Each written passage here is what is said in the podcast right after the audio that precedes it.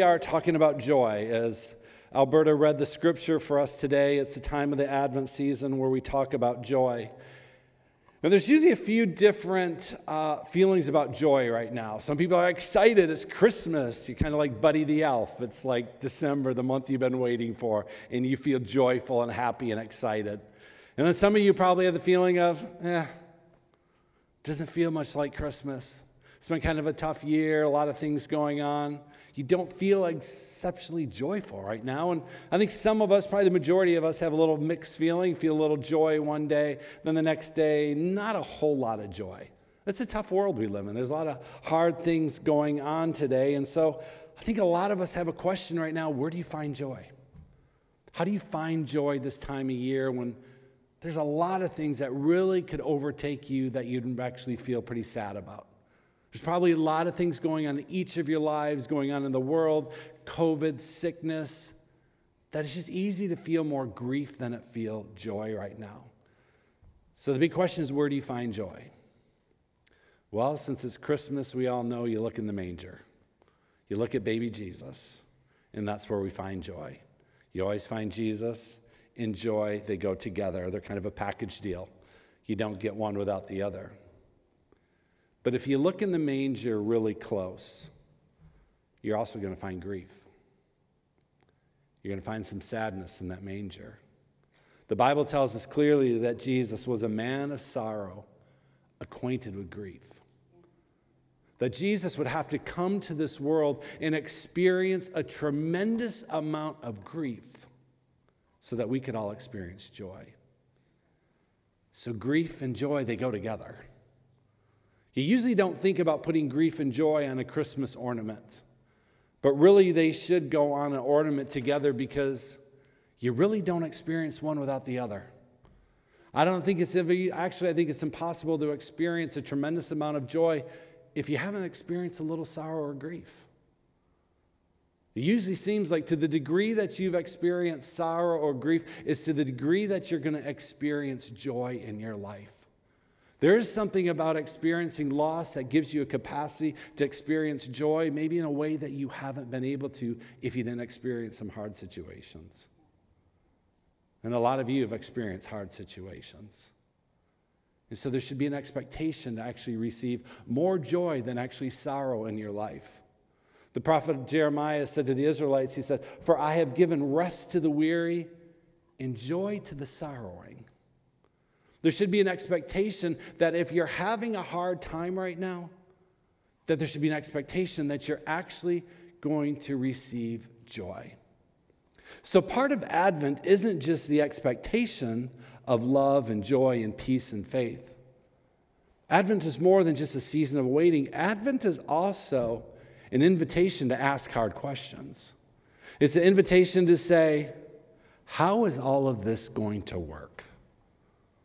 It's one thing to say, look in the manger and see Jesus and find joy, put your eyes on Jesus. But how's it going to work?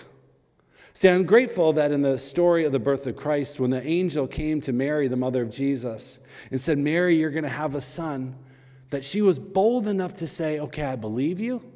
I'm going to go along with this. But how is it going to happen? She was brave enough to say to God, I, I don't get it. You know, I'm going to follow you. I'll do what you're calling me to do, but honestly, I don't get it. And see, Advent's an invitation that we can all say, God, I don't see how this is going to work out. Because I'm looking at the situation. I mean, Mary, I mean, smart girl. I don't get how this is going to happen. And the Lord answered her. And the answer that the Lord gave her was, the Holy Spirit's going to hover over you. And that's the answer for each of us today that no matter what situation that you're in, is that the Holy Spirit will hover over each of us to make His plans and His purposes happen in our life. But we have to keep our eyes on Jesus right now. That's all we need to do right now. See, the beginning of this year, I said in the service in January, I said one of the key verses I think that we need to remember this year is Second Chronicles 20, verse 12, which says, For we are powerless against this great horde that is coming against us. We do not know what to do, but our eyes are on you. Once again, the Israelites were facing an enemy that was coming against them, and King Jehoshaphat was saying, We have no idea what to do right now, except we're just going to put our eyes on Jesus. And I think that's such a strategic verse for all of us to remember no matter what is the situation. No matter what feels like it's coming against you and you're feeling like I want to run and bolt right now, is to follow King Jehoshaphat and just say, I'm going to keep my eyes on Jesus right now. And I'm going to trust that the Holy Spirit is going to hover over me and accomplish the things that He wants to in my life. That we would have the confidence throughout this year, especially as we wrap up this year, to remember that if we keep our eyes on Jesus, He will take care of whatever battle we're in. So I want to focus today on a few verses that Alberta read. So you've read uh, Luke uh, 2, and I want to focus on a few verses verses 9 through 11, where it says they were terrified. But the angel reassured them, Do not be afraid, he said. I bring you good news that will bring great joy to all people. The Savior, yes, the Messiah, the Lord, has been born today in Bethlehem, the city of David. That's such a good verse about the joy of the Lord coming. But also in that verse, you have the word terrified and afraid. Those words also mean fearful, or it's the idea of wanting to run away. You don't expect that, again, these words to come together the word terrified and fearful and wanting to run away, as well as joy. You don't expect those words to be in the same sentence. But again, that's such a theme throughout Scripture terror, fear, anxiety, wanting to run away because you don't know what's going to happen. But yet, right in the midst of this verse, you have the antidote for fear and anxiety. And that's the good news. That's going to bring great joy to all people. So you see, even the laying out of Scripture, it's the joy that is the antidote for all the difficult situations that you're going to go through in your life. So, what is the good news that's going to bring joy? That's the question. What is the good news?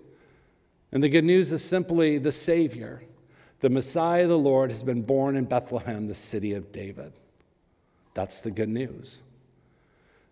Now, the good news is an interesting word. In the Greek, the word for good news is euangelion. A lot of people translate it as the gospel. A lot of times when we think of gospel, we think of Matthew, Mark, Luke, and John, the four first books of the New Testament. We refer to that as a gospel. But the gospel is actually just simply means the good news. You could say the entire Bible is the gospel because it's the good news. So, in Christian community, when we talk about the good news, we always know it's referring to God's plan of salvation. That's kind of church talk.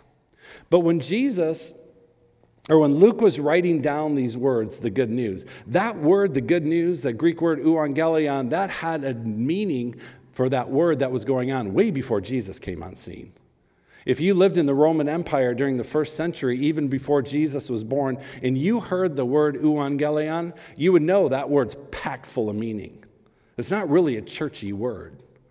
The word euangelion simply means that's an announcement. It's an announcement that's going to bring good news to people.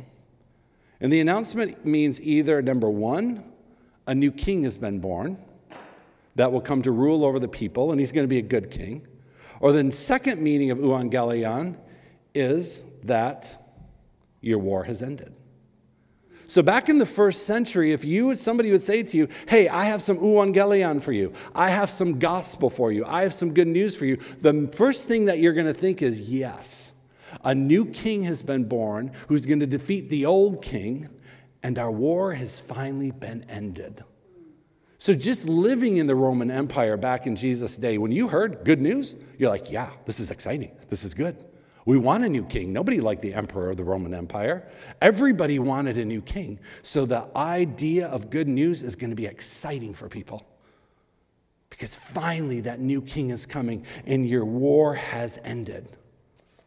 But see, also the good news, what they had to do back in the first century, if there was some euangelion, they had to send out messengers to take that message to everybody in the whole, um, in the whole empire. So they would send out messengers, otherwise known as preachers, people that would communicate the gospel evangelion to the community. So that's what's going on in first century. You're listening to the word evangelion, a savior, a messiah, a new king is going to be born. People are naturally excited. And we should all be excited by the good news that, our, that a new king has been born and that our war has ended. But the truth is, sometimes we're not that excited. Because sometimes we seem to experience more grief than we do joy. And sometimes it seems like our grief is heavier than the joy that we should have. And sometimes that's frustrating. It's difficult. What do you do when you feel like you're carrying more grief than you do joy? A lot of times we're like, well, I'll fake it. Let me just pretend that I have more joy. I'll put on my happy face. But that's not what God wants us to do. He wants us to be real and honest during Advent season, to acknowledge before Him if you're not experiencing joy, to be transparent before Him. The rest of my message, I want to focus on four verses in the book of James James 1 1 through 4. And if you have a really good memory, I preached a lot of this passage in the beginning of this year because I knew this was a passage that we would have to really understand this year, but also I think it's good to close with it this year as we come to conclude this year. To remind ourselves, where do you really find joy?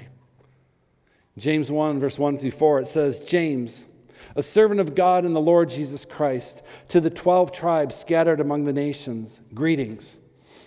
I consider it pure joy, my brothers and sisters, whenever you face trials of many kind, because you know that the testing of your faith produces perseverance.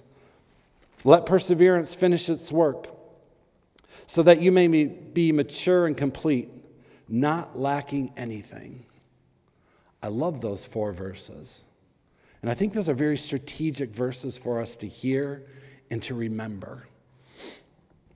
At first glance, you sort of look at what James is saying and you think, I don't know. I don't know if that's possible to do it. I don't know if it's possible to look at my life and say, consider it pure joy. That seems a little bit unrealistic. So, what does James really mean? Now, to understand what James means, you have to even look at the very first verse. James is pretty clear cut, and he says, he says, James, a servant of God and the Lord Jesus Christ. That's kind of an interesting way that he begins his letter. Normally, in that first century culture, if you were going to write a letter, you would tell people all of your credentials. You'd say, I'm James, I'm an apostle. Or I'm James, I'm a pastor. Or I'm James, I'm the brother of Jesus. But to be quite honest, he doesn't identify really who he is. You're kind of wondering what James is this? Is this just a new James character? We have no idea who it is, except he says, I'm a servant of God and the Lord Jesus Christ. So, what James is saying in this very first verse look, I'm going to give you some instructions that seem a little difficult. It's easy to hear the instructions that I'm going to give you and think, you know what, that, that's maybe for people that are apostles or fancy leaders like yourself. But James is saying, no. This is a message for anybody who is a follower of Jesus Christ. This is a message to anybody who is a follower of Jesus Christ, and anybody can do this as long as you're a follower of Jesus Christ. James saying, Look, this letter is written to all of you. And this was a unique audience that James is writing to because the audience that James is talking to are the first century Christians who were living after Jesus' death on the cross, and they really aren't having a very good time. This Christianity was not what they expected. The good news that they expected was a new king was born and that their war has ended, but yet they're finding themselves in the middle of a bigger war because people hate them and want to kill them. It's not what you really expect when you become a follower of Jesus. That you'd go undergo a lot of persecution, that you'd go undergo a lot of ridicule, that your family and your friends would mock you and would pick on you and try to kill you. So, this is the crowd that James is addressing. He's writing to people who are actually fearing their own life, that they could be killed because they're a follower of Jesus.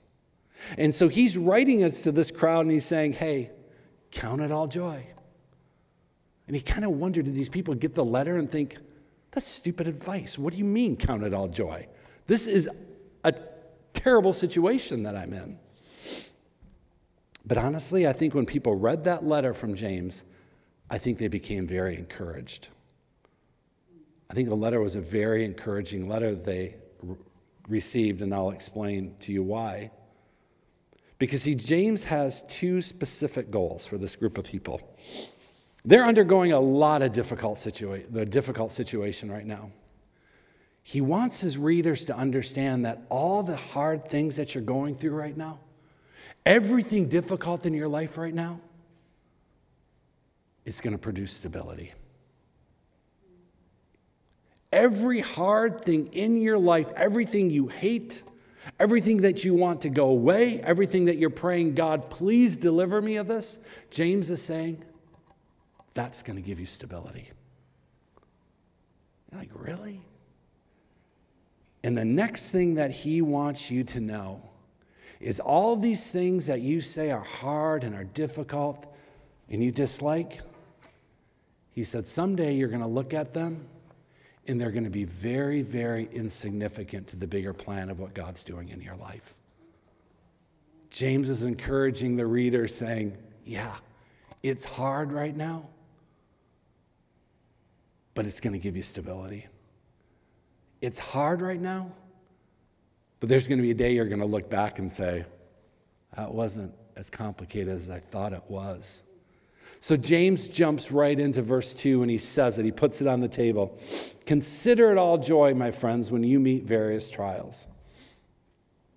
Consider it all joy, my friends, when you meet various trials.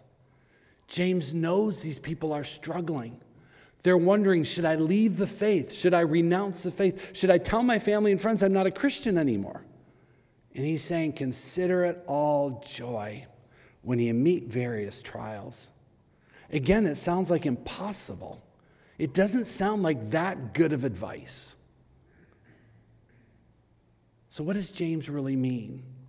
Now, first, we have to understand when he says, consider it all joy when you meet various trials. The verse various, that word simply means various, all trials. And I like that he did that. Because, see, sometimes we do this in the body of Christ. We kind of think we rate our trials, our hardships against other people. And we think, oh, what I'm going through, that's kind of insignificant compared to what they're going through, so I better not talk about it, or I better ignore it. Or, or they want people, they're asking for people to come forward for prayer, and I'm not going to go for prayer because, you know, really what I'm going through is insignificant compared to that other person. James is saying, don't do that.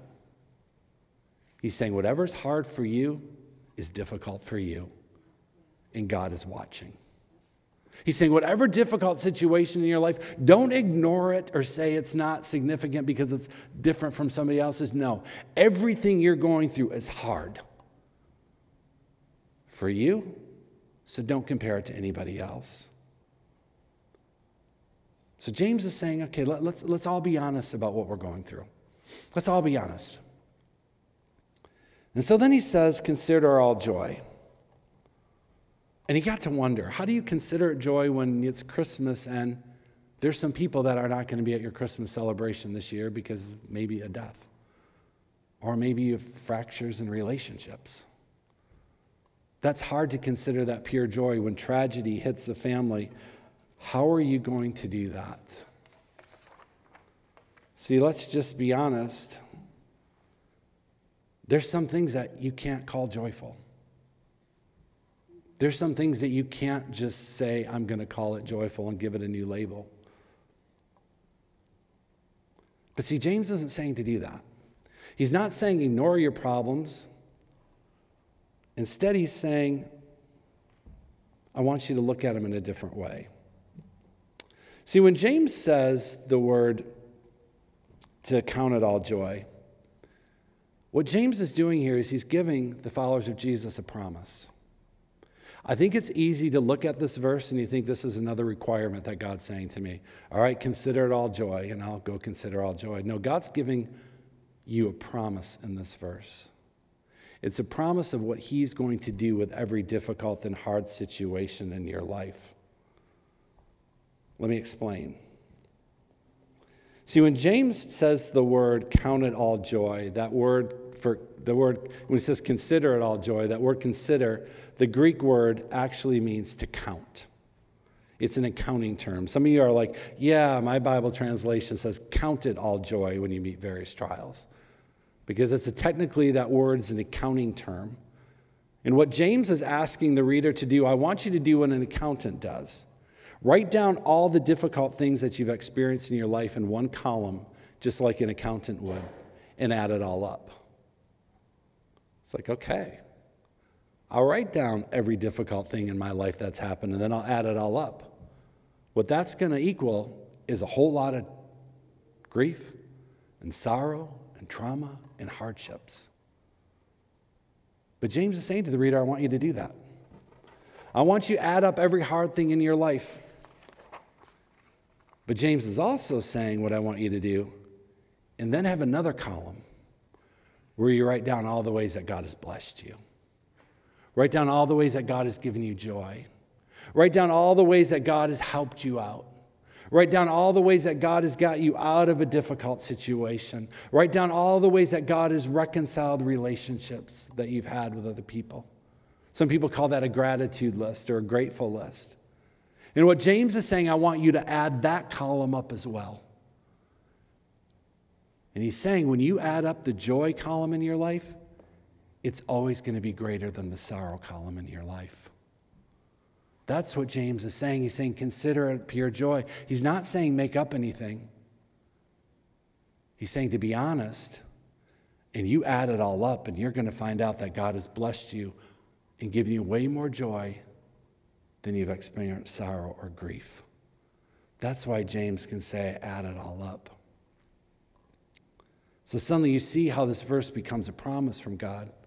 God's not going to tell you to add something up and just make you lie on the math. But see, there's another promise of what God's going to do here for you. Because sometimes you might feel like right now, no, no, my, my column of sorrow and grief, that actually seems to be more than my column of joy. See what God's promising is that He's going to add to your joy column. It's a promise that God is saying no matter what's going on in your life, no matter how hard your situation is, even though you look at it and you think it seems like there's more grief, He's saying, I will always add to it. That's the promise what God wants to do for you. He's going to give you more joy. Even though right now it doesn't feel like it, God's given you that invitation to count it all up. That doesn't mean that we have to keep track of all the hardships in our life. If God promises there's going to be more joy in your life, that means God is going to keep better track of all the hardships in your life than you or I could ever do. Because if God's going to keep his faithful promise, he better make sure that the math equals out. So that's why we can forgive people. That's why we can release people from judgments. That's why we can bless people that curse us because we don't have to keep track of all the sorrow and difficult things in our life because God's going to do that for us to make sure that He's always going to make sure our joy column is even bigger. But I think sometimes in our life we think, oh, well, I better keep track of who I'm mad at. I better keep track of the hard things in my life. So someday I will experience more joy. No, God says, I'll do that all for you. So let me be God. You just keep your eyes focused on me. You forgive people, let it go, and I'm always going to add to your column of joy so that you're always going to experience more joy than you will experience more grief. And then James goes on in verse 3. And he says, Because you know that the testing of your faith produces perseverance. That's another awkward verse. There's the word testing. Nobody likes the word testing. We think of testing, we think of school. We think of getting a grade. We think of testing the purpose of to show you where you have a deficit. So sometimes we read this, okay, great, I got to go through a test, and God's going to see how what no. What testing means in this verse, it's a word used to talk about how to remove impurities from metal. So, what God is saying in this verse is that the testing in your life is going to be a process that will remove things from your life that you do not like. Testing of metals is a process you go through where you heat up the metals so much that it burns away any impurities in your life. And that's what God is saying is going to happen in your life when you go through difficult situations. It's going to remove the things in your life you don't want anyway. You're going to be better off through going through it because it's going to remove the things in your life you don't want anyway. And again, this is another promise from God. Because there's no way you and I can remove the impurities of our life on our own. If we could, we wouldn't need this verse. If we could just get rid of the junk in our life just on our own, figuring out how to do it on our own, we wouldn't need James 1. But because we need James 1, this again is a promise of what God says He's going to do for you. So no matter what you're going through, you're going to get more joy than more grief, and God's also going to remove the impurities from your life. So you're better off going through them. But see, what's hard is when you're in the middle of this, when you're in the middle of being tested, when you're in the middle of a hard situation, it's so easy to get discouraged. It's so easy to get frustrated. It's so easy to think, God, are you holding out on me? It's easy to think, God, are you kind of mad at me right now? Did I do something so wrong that you kind of abandoned me? Because honestly, I don't feel like you're that close right now. It is so easy when we go through a hard situation to just wonder does God really love me that much? Or am I missing out right now? It's easy to feel that during the holidays too when your gatherings are not at all what you expected for this year. And see, this is where the Apostle Paul comes in. The Apostle Paul's advice to us in Romans 8. In Romans 8, Paul was just talking about how hard his life is. He talks about trouble. He's talking about trouble. He's talking about calamity. He's talking about persecution. He's talking about growing hungry. He's talking about being in danger, being threatened by death. Paul's talking about what his life is like. He's no different from those first century uh, followers of Jesus, that they're being persecuted for their faith. It'd be easy for Paul to say, Yep, I wonder if God really loves me. I'm going through all this hard time. And listen to what Paul says in Romans 8 38. He says, For I am persuaded that neither life, and neither death nor life, nor angels or principalities nor powers, nor anything present nor anything to come, nor height nor depth, nor any other created thing shall be able to separate me from the love of God which is in Christ Jesus our Lord. What does Paul say in the middle of his hardships? He says, I am persuaded. I am persuaded. Who persuades? That's God's responsibility. No matter what you're going through, God is going to persuade you that He's with you. God's going to persuade you that He's going to get you through the situation. God is going to persuade you. The reason that you're a follower of Jesus is because God persuaded you that you needed Jesus in your life. The reason you're a follower of Jesus is because God persuaded you that you're a sinner who needed grace. And if God can persuade us of that, He's going to continue to persuade us no matter what difficult situation that we're in in our life.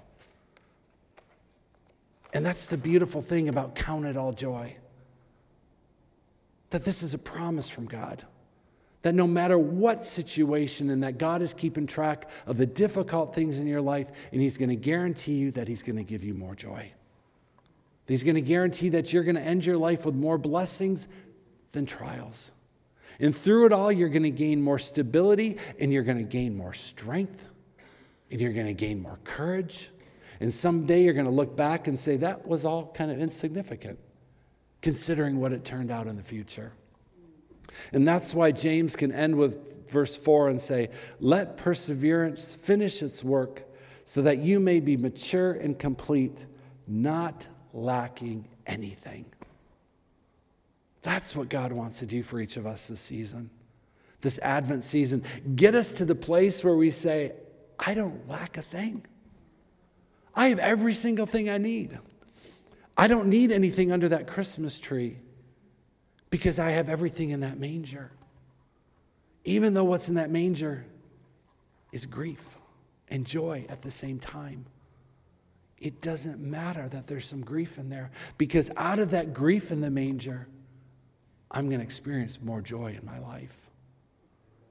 And that's what Christmas is about receiving more joy than any grief that you'd experience in your life. And that's the beauty of Christmas that we can be honest. And we can be honest and say, God, it, math doesn't seem to be adding up right now.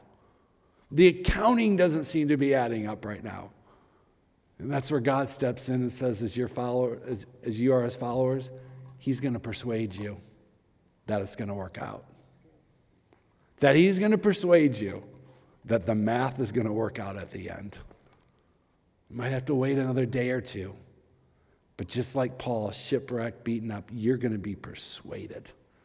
And that's the good news that there is a new king, that your war is ended, and you got a God that's hovering over you,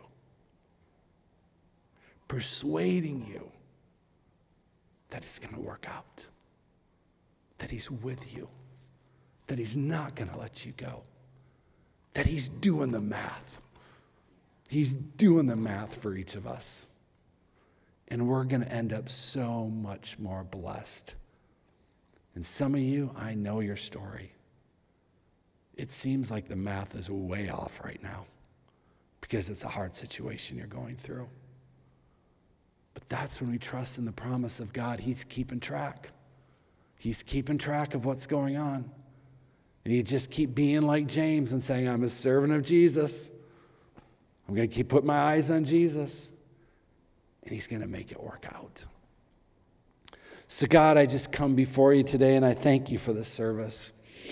I thank you, Lord, for this service that is such a reminder that you know everything going on in our life. For you to make such a bold promise to say, when you count it all up, you're going to have more joy, that means you're watching every single thing that's going on that there's nothing that's happening to me or to the people listening to me that you are not aware of. You're counting it all. God, I thank you that you are such a good accountant. And I thank you, Lord, that you are God who fulfills every single promise. And so, God, I come before you today, Lord. And I pray, God, that you'd persuade each of us, Lord no matter what situation you're going, that we would be persuaded that you are faithful and that you are good and that you are kind and that you are loving and that you are going to reconcile the math at the end of the day. God, thank you for your faithfulness. God, thank you that you love us. And thank you for this holiday season that we can look in that manger and say again that there's joy in the manger. Thank you, Lord, that joy is always greater than grief. We love you, Lord, and thank you in Jesus' name. Amen.